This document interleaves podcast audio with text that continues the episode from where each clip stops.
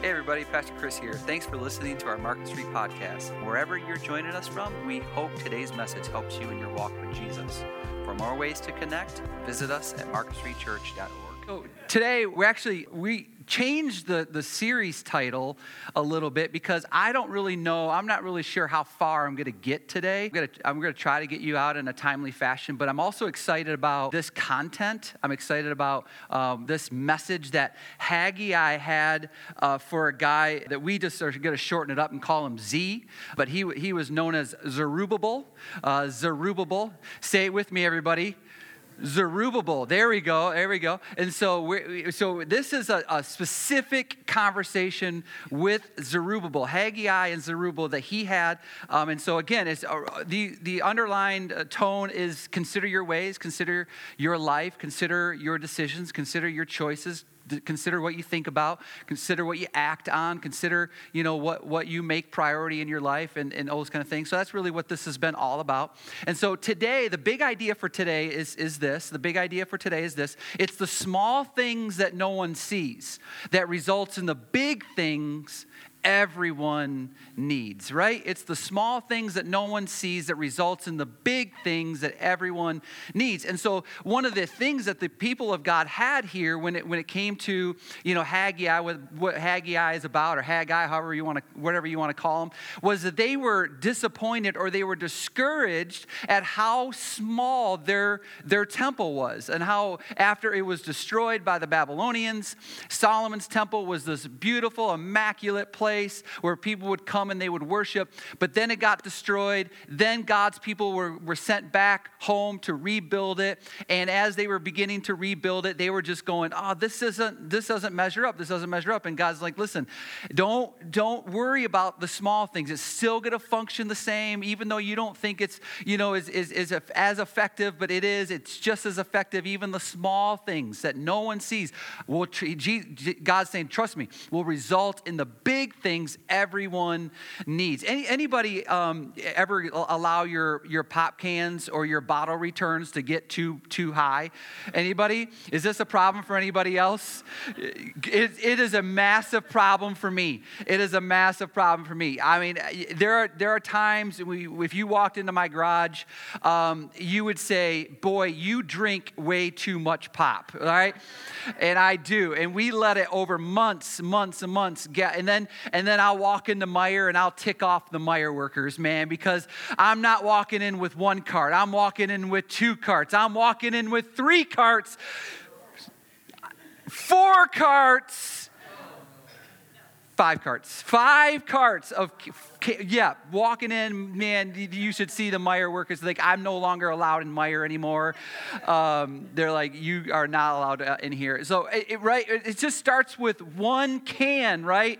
It starts with one can, and then before you know it, it just adds up. It adds up. It adds up. But this is also true for us in a positive sense, right? Right? And so, my wife will always tell me that I need an attitude adjustment. Anybody's wife ever tell you that? Just mine. Okay, so it, it, sometimes it's the small attitude adjustments that go a long ways, right?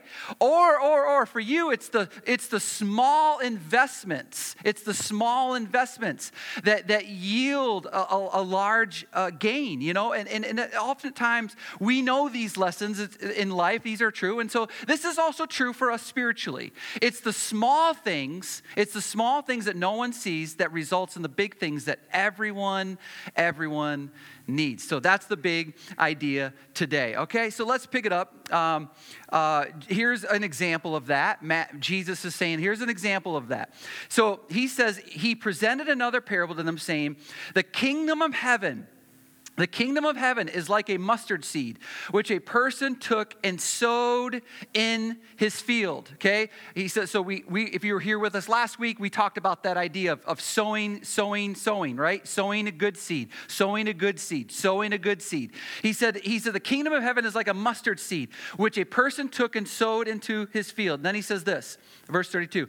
And this is smaller than all the other seeds, but when it is fully grown, it's larger than the garden plants and becomes a tree, so that the birds of the sky come and nest in its branches. And so Jesus is like, you know, this is how the kingdom of heaven works. It just starts with a sowing of a good seed, sowing of a good seed, sowing of a good seed. It's like a mustard seed. It's, it's smaller than all the other seeds, but when it is fully grown, it becomes a plant, a, a garden plant where it becomes a tree, and that, that tree is a place where birds of the sky can come and nest in its branches. This is Jesus' description of the kingdom of heaven.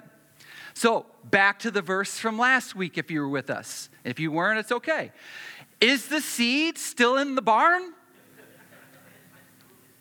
Is the seed still in the barn? Like, come on. I, you know, again, I still don't have a, you know, a, an example of what a barn would be for you. But the, I think the illustration is, is this that, you know, when it comes to our natural seeds that we sow, the natural seeds that we sow, those are the, those are the, what, the, what Paul called the flesh, you know, the, the, the, the sins of the flesh, our, our carnal nature, you know, our, our built in, you know, ability to, to not always do the right thing, to not always make the right decision, to not always always think the right thought. So that's what, so he, that's our natural. But when it comes to, we got to go out to the barn and we got, if we're going to sow good seed, we got to go out to the barn and we got to get that good seed out of the barn.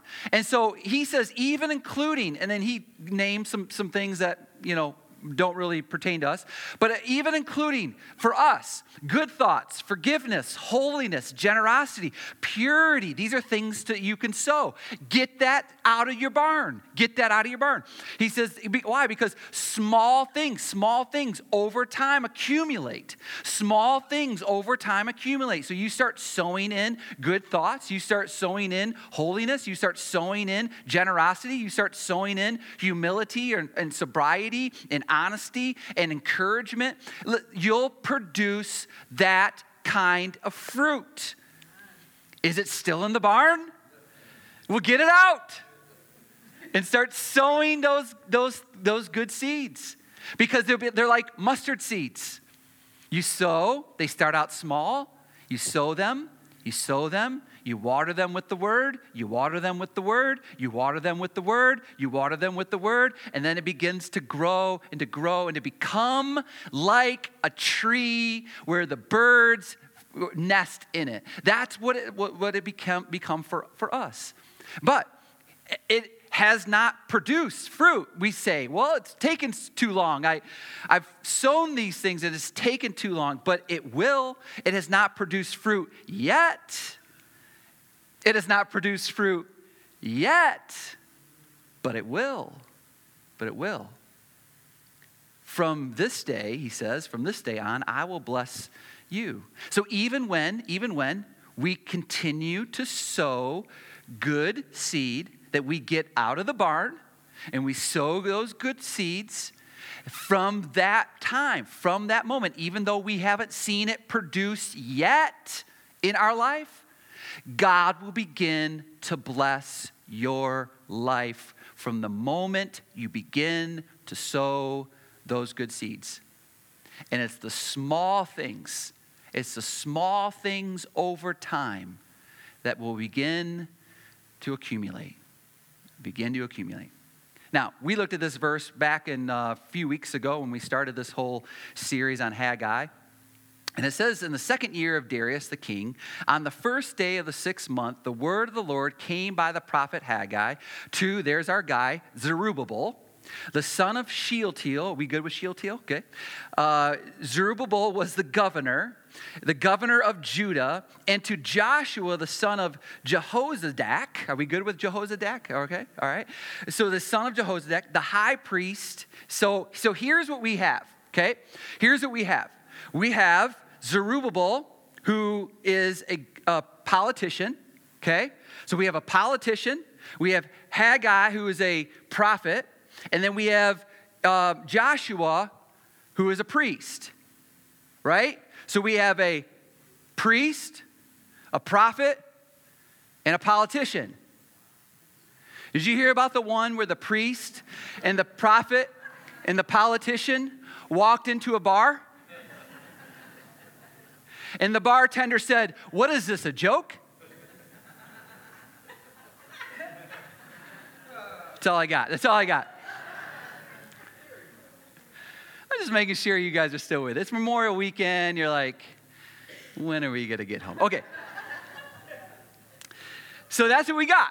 But this, this, God's now saying, now remember, if you were here last week, you remember this too. The people of God were not getting it. They weren't getting it. Just like my joke. They weren't getting it. And so they had to bring in another prophet. Another prophet. Now, this prophet really was putting a spotlight on a particular guy.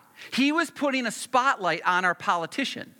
And here's, if you remember from last week, here's what Zechariah, our, our, our other prophet who comes in, he says, Also the word of the Lord came to me, saying, Zechariah, he's saying, saying this, the hands of Zerubbabel, the hands of Zerubbabel have laid the foundations of this house, and his hands will finish it.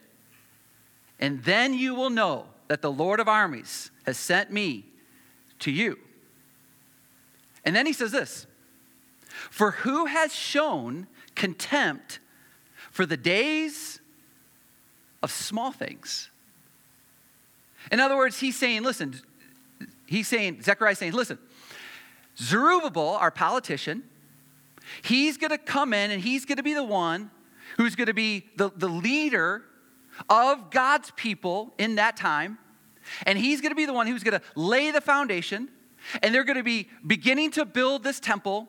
And they're going to be discouraged about how small this temple is. But Zechariah comes in and says this Do not show or do not have contempt for the days of the small things. Do not have contempt. Don't get discouraged for the days that you have to begin to just sow the small seeds into your life. Why? Because one day, one day, though they start out small, eventually it's going to grow into something significant. It's going to grow into something that everyone needs. And so here's Zechariah's message. He's saying, listen, don't have contempt for the days of the small things. Why? Because you already know small things over time become big things. It goes from a can of Diet Mountain Dew to five carts of Diet Mountain Dew. It's amazing I'm still standing here right now. This is what Zechariah's message was. It's the days of the small things. Don't, don't be discouraged by those. Don't be discouraged by those. So then Haggai specifically has a conversation with Zerubbabel. And this is where we should look into beginning to sow these kinds of seeds in our life based on the specific message that Haggai had with one particular person, Zerubbabel, that we'll call Z. Okay? Here's what he says. Then the word of the Lord came a second time to Haggai on the 24th day of the month, saying this. Verse 21. Speak to Zerubbabel, governor of Judah, saying, I'm going to shake the heavens and the earth. I'm going to shake the heavens and the earth. And then he says in verse 23 On that day, declares the Lord of armies, I will take you, Zerubbabel, son of Shealtiel.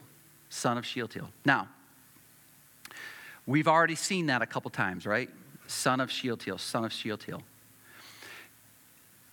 We're not exactly sure if that was actually his father. Okay? We're not exactly sure. Now, David's line, in David's line, King David, his lineage, we see Zerubbabel's name mentioned again. Okay? Here's what it says. Here's what it says. The sons of Jeconiah, so Jeconiah was a king, okay? Jeconiah was the king when the Babylonians came. So Jeconiah was the king when the Babylonians came. That's why he was referred to as the prisoner. He was referred to as the prisoner. Why?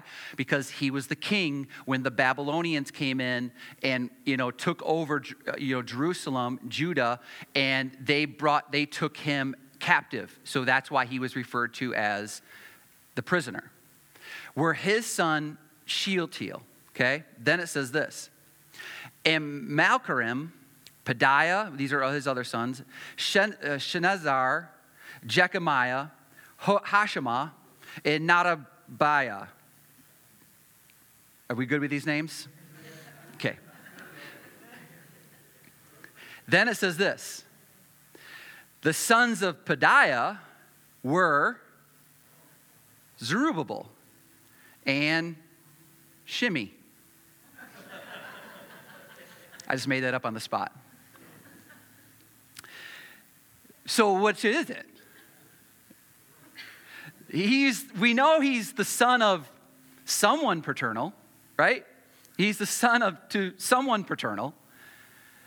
We don't really know well, who, which one is it? Was it Shealtiel or was it Pedaiah? Which one is it? Well, there's a couple options. Couple options, okay? Number one, that it was a lineage adoption. It was a lineage adoption. This was not uncommon in that time. Okay? Here's what that means that means that Shealtiel may have adopted as an adult Zerubbabel. Zerubbabel.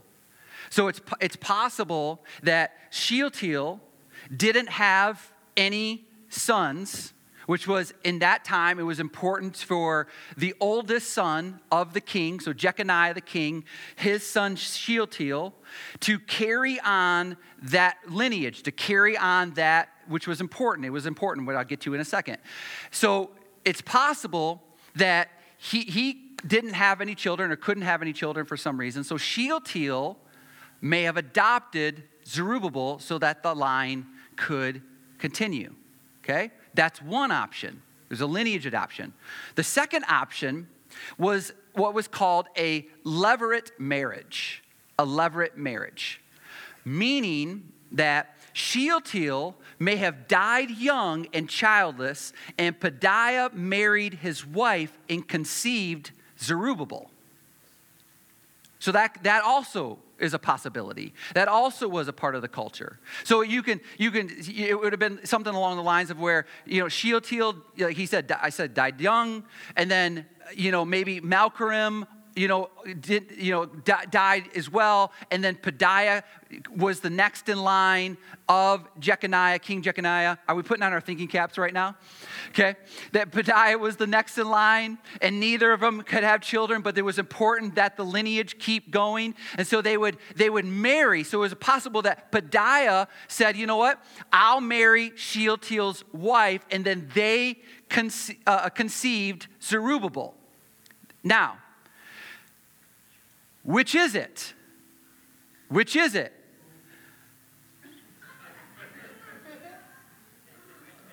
I have no idea. I have no idea. Now, I think it was possible that it was a levirate marriage. That's the most likely scenario, that that's what happened there. But he, all we know is this he was son to someone paternal. All we know is this he did have a father. He did have a father.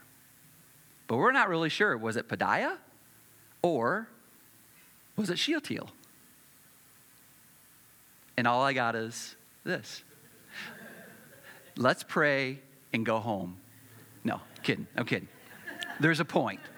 There's a point. You're like, there better be a point, and you better get to it fast. Now, why, why is that all important or significant? Why does that matter? Why does that matter? I showed you King David's lineage. I showed you King David's lineage. It was important that King David's lineage continue. It was necessary. As a matter of fact, it was promised by God that it must, must continue. And if certain guys didn't have children, it was the next brother in line to make sure that that line continued. Now, let me show you another lineage. It's found in Matthew. After the deportation to Babylon, Jeconiah, King Jeconiah, fathered Shealtiel, and Shealtiel fathered Zerubbabel. So, according to Matthew, Shealtiel, maybe Pedaiah, but it didn't matter. Why? Because verse 16. Skip a few generations. Jacob fathered Joseph, the husband of Mary, by whom Jesus was born, who is called the Messiah. Now, you and I exist. We live to be in line with Jesus. Now, here's the point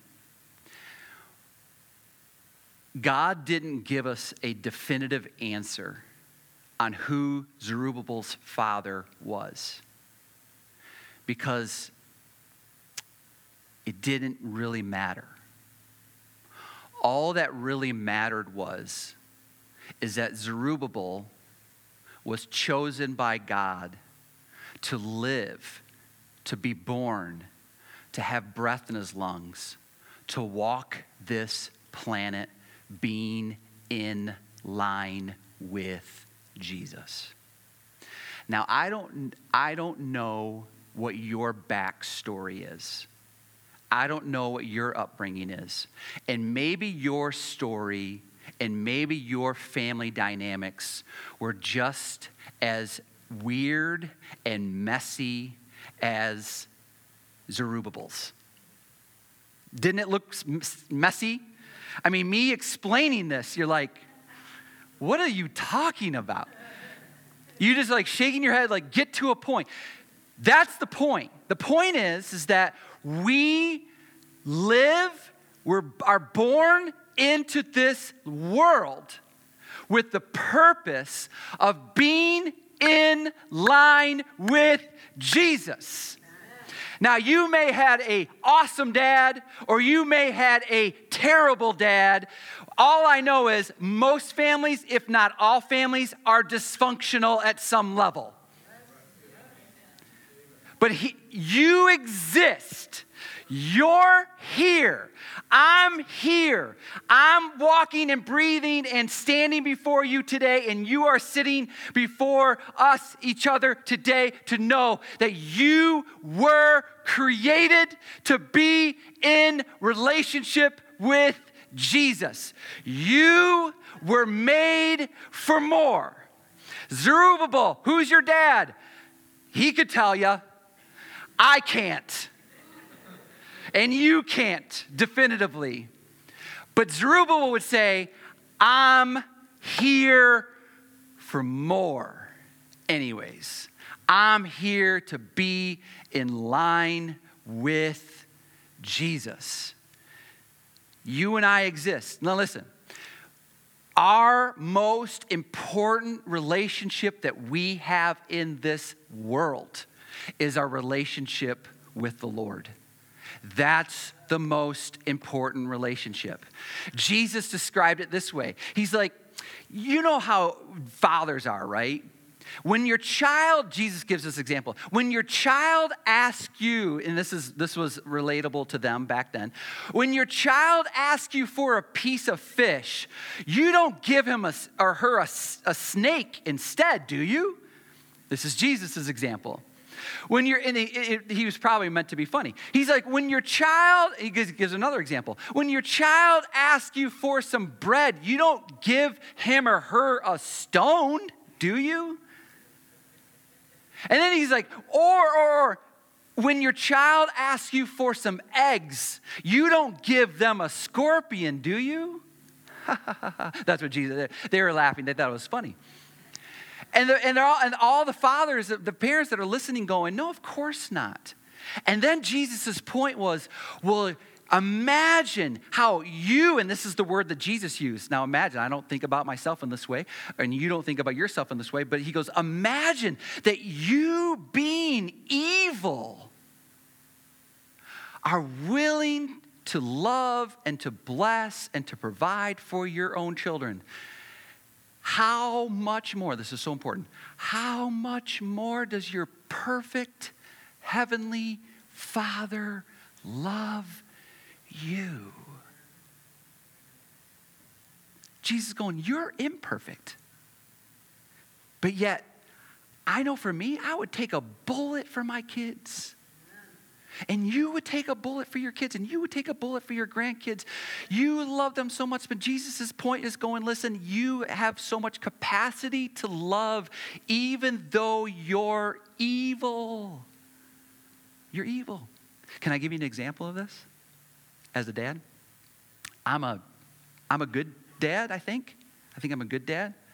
I'm not a perfect dad. There's only one, right? There's only one. So one uh, day, my, I was taking my daughter uh, Sarah to soccer practice, and my wife said, "This is where you need to go. This is standard protocol for me." My wife tells me where I need to go, and that's where I go. so she, she said, You need to take Sarah to this place. And so she, I, I said, Okay, all right. So we, we get to this place where she was going to have soccer practice. And, and as we drive up uh, to the front door, my daughter says to me, Dad, can you walk me in?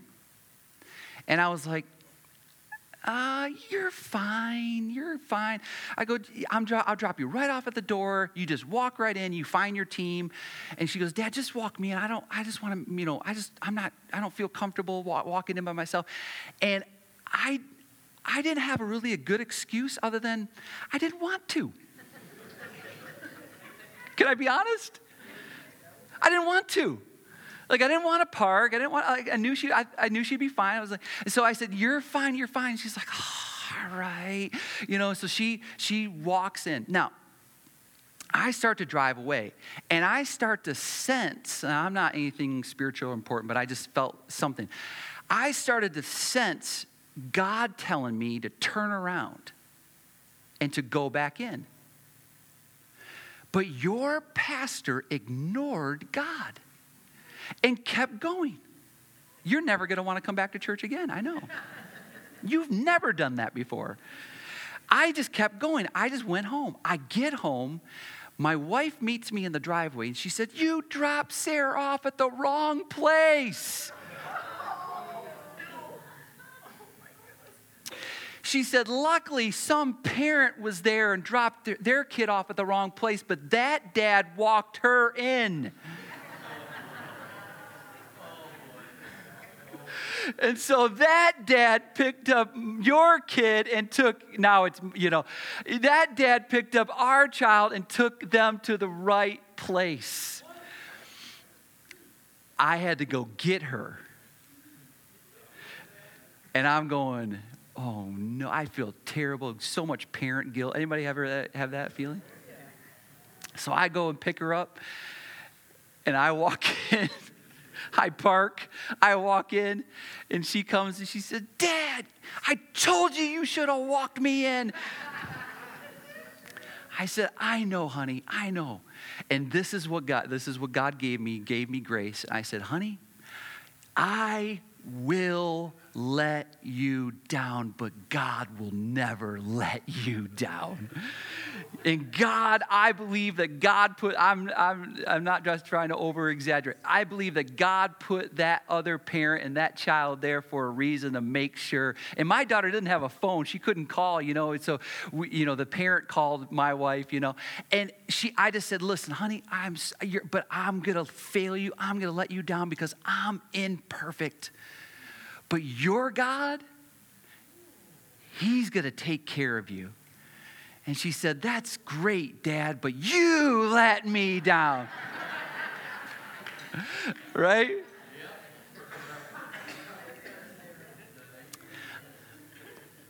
Listen, we are imperfect people, and things get messy.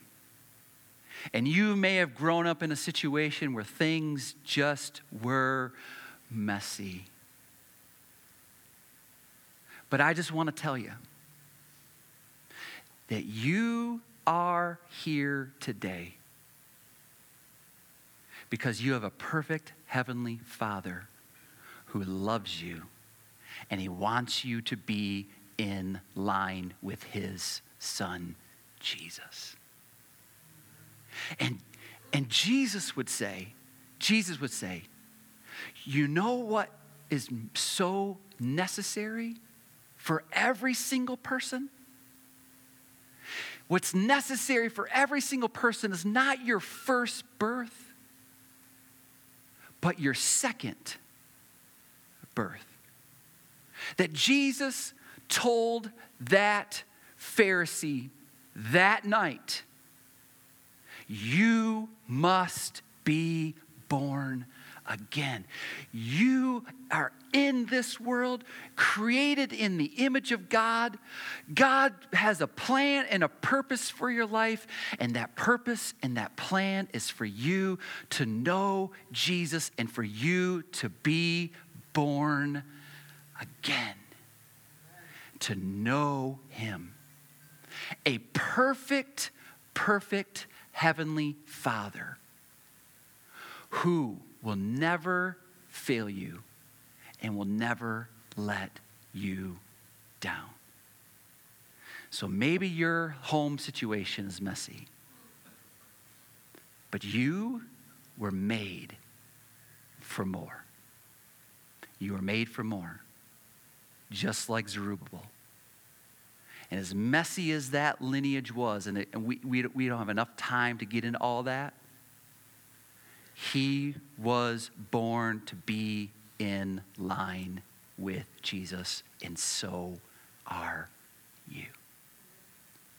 Because as we say a lot around here, Jesus makes your life better, and he makes you better at life. You're made. You're made for more. We're going to pick it up next week and the week after. Because what Haggai says next to Zerubbabel is too important for me to try to whip through that in a few minutes. So, for all the times that I've gone long, you're welcome. Let's pray. Lord, uh, I, I just, my prayer is today is we looked at some different lines that you established, kings on a throne, leading up all the way through generations and generation, generation, generation, generation, leading up to what we all need, where we all need to be and the reason why we are here. That we were created for you as our creator.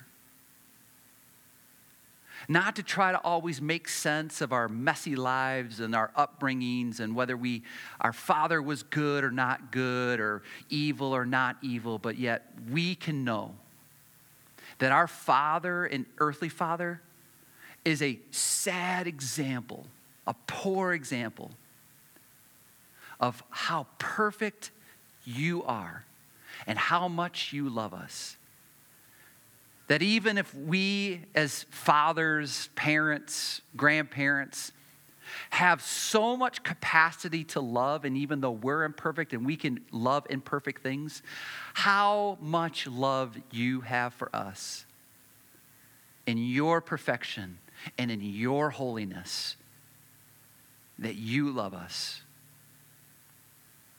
And God, I just pray, Lord, that we begin to sow these small seeds in our life of sowing into the fact that we exist, we live and breathe because of you. That we are made by you and we are made for you. And our life is meant to be reborn spiritually into your family as your children. And that's our identity.